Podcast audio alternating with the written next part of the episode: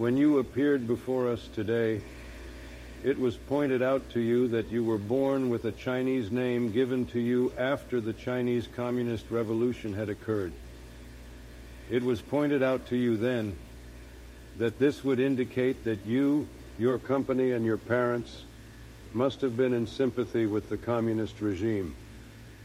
So, yes or no, how much private data are you sharing with the communists? Con- Congressman, first, I'm, I'm Singaporean.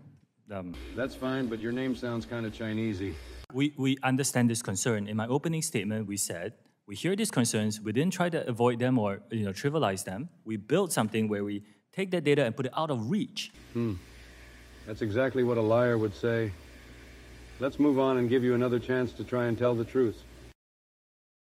Can you tell me right now, with 100% certainty, that TikTok does not use the phone's camera to determine whether the content that elicits a pupil's dilation should be amplified by the algorithm?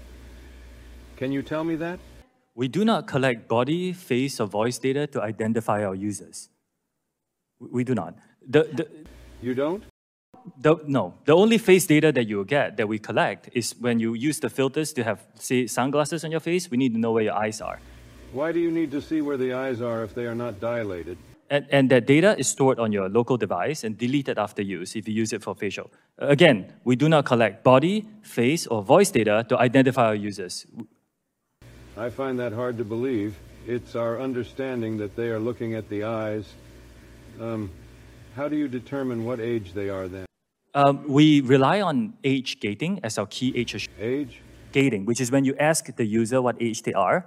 We have also developed some tools where we look at their public profile um, to go through the videos that they post to see what. Tell me more about that. it's public. So if you post a video that's you choose that video to go public, that's how you get people to see your video. We look at those to see if you, it matches up the age that you talked about. Boy, that's creepy. Uh, Mr. Chew, does TikTok access the home Wi-Fi network? Only if the user turns on the Wi-Fi. I, I'm sorry, I may not understand the. So, if I have the TikTok app on my phone and my phone is on my Wi-Fi network, does TikTok access that network? You will have to to access the network to get connections to the internet, if, if that's the question. Is it possible then that it could access other devices on that home Wi-Fi network? Co- Congressman, uh, we do not do anything that is beyond any industry norms. Um, I believe the answer to your question is no. It could be technical. Let me get back to you. Okay, yes, please look into that. But my concerns are not yet satisfied. I have other questions.